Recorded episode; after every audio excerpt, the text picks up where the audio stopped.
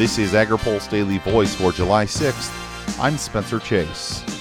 Today brings plans of additional tariffs from the Chinese government in response to U.S. trade actions, and ag producers will feel a lot of the hurt. The new tariffs represent an escalation of a budding trade war between China and the United States. The imposition of new tariffs from the U.S. is leading to China working on $34 billion in tariffs of its own. Iowa Senator Chuck Grassley says he's hearing concerns from farmers. They're on the edge really on the edge because of the administration's efforts to rebalance trade. But Grassley doesn't see the administration changing course. My doubt is you aren't going to see Trump backing down just because of how he's approached this whole thing. For many ag sectors, that's a problem.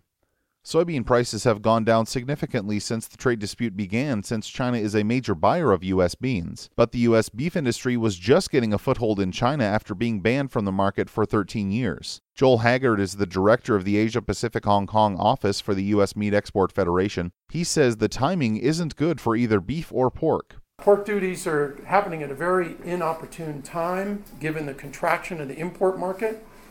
Uh, the beef duties will largely halt our expansion there. It probably sets us back, already has, probably sets us back a year or two already.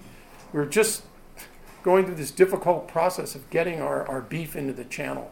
So it's, uh, it, it's unfortunate. We're, we're, we're set back already. And the duty for beef hasn't even been implemented yet. Kent Bacus with the National Cattlemen's Beef Association says the administration's actions will not have the desired intent keep in mind, this is a tariff on importers, which means there's no incentive to buy a product that's going to be marked up almost 50% when you look at all the tariff rates that'll be in there. There's no incentive to buy that product and source it anymore when you can get it for much less cheaper from other places. That doesn't mean the quality and the quantity is going to be as, as readily available, but why would you risk it? And we've already seen a couple of shiploads of beef turned around before these tariffs have even gone into place. So there are real world implications for U.S. exports with all of this trade policy. Reporting for AgriPulse, I'm Spencer Chase.